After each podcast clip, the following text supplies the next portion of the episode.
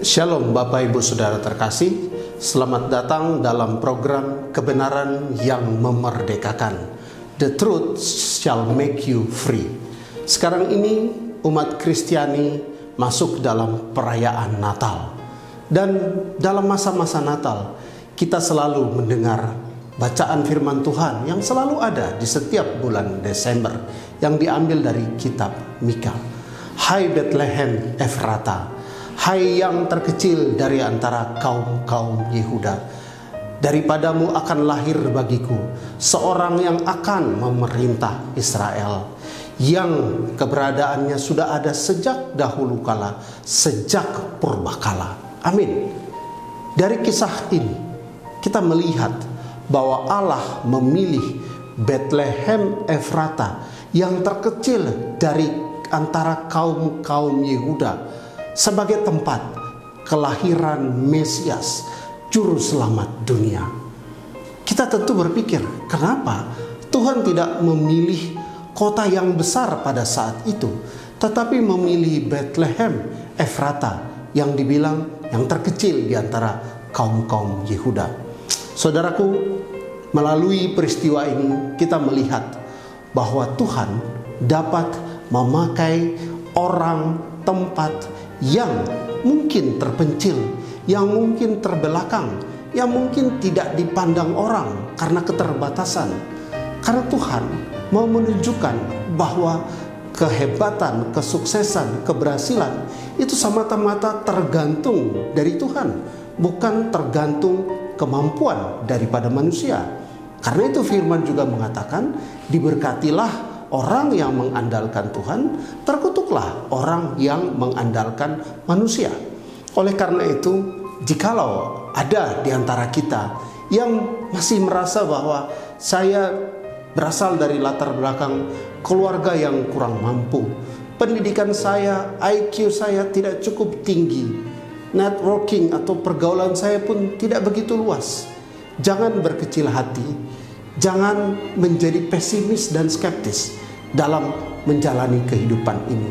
Karena Tuhan memakai tempat-tempat yang terpencil. Ketika Tuhan Yesus memilih murid, dia pun memilih orang-orang dengan latar belakang nelayan, yaitu kelompok masyarakat yang boleh dikatakan orang-orang sederhana. Dia tidak memilih latar belakang orang yang hebat, berpendidikan tinggi, tetapi para nelayan yang dia pilih menjadi murid-muridnya yang mengabarkan Injil. Oleh karena itu, kita berpengharapan buat setiap kita, apa pun situasi, kondisi, dan latar belakang kita, sepanjang kita percaya kepada Tuhan, maka masa depan kita akan baik. Hari depan kita sudah disediakan Tuhan yang baik kepada kita.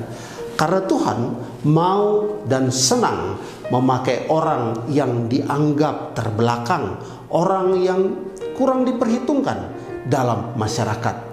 Bukti sudah banyak Tuhan memilih Bethlehem sebagai tempat kelahiran Yesus Kristus dan dia juga memilih murid-murid yang berasal dari pekerjaan nelayan untuk memberitakan kabar sukacita kepada seluruh dunia. Oleh karena itu, di masa Natal ini adalah suatu masa di mana kita berpengharapan karena di masa-masa seperti ini kita melihat bahwa karya Tuhan makin nyata dalam kehidupan kita. Apa pun situasi, kondisi, latar belakang, semua yang kita punya saat ini. Mungkin orang menganggap rendah. Orang berpandangan kecil terhadap kita. Tetapi sepanjang kita bersama Tuhan, maka Tuhan akan melakukan perkara-perkara besar di dalam hidup kita. Firman mengatakan, jika Allah di pihak kita, siapa yang akan melawan kita? Dia yang tidak menyayangkan anaknya sendiri, tetapi yang memberikannya kepada kita semua. Bagaimanakah mungkin ia tidak menyerahkan segala sesuatu kepada kita bersama-sama dengan Dia? Jadi, kalau Kristus diberikan oleh Allah kepada kita melalui peristiwa Natal ini, apalagi cuman masalah kesehatan, cuman masalah ekonomi, cuman masalah hubungan, pasti Tuhan berikan. Kenapa? karena anaknya saja yang sangat berharga itu dia berikan. Terlebih lagi hal-hal yang tadi saya sebutkan, eh perekonomian, kesehatan, hubungan, pencapaian, pasti Tuhan berikan sepanjang kita percaya, sepanjang kita meyakini bahwa Tuhan mengasihi kita.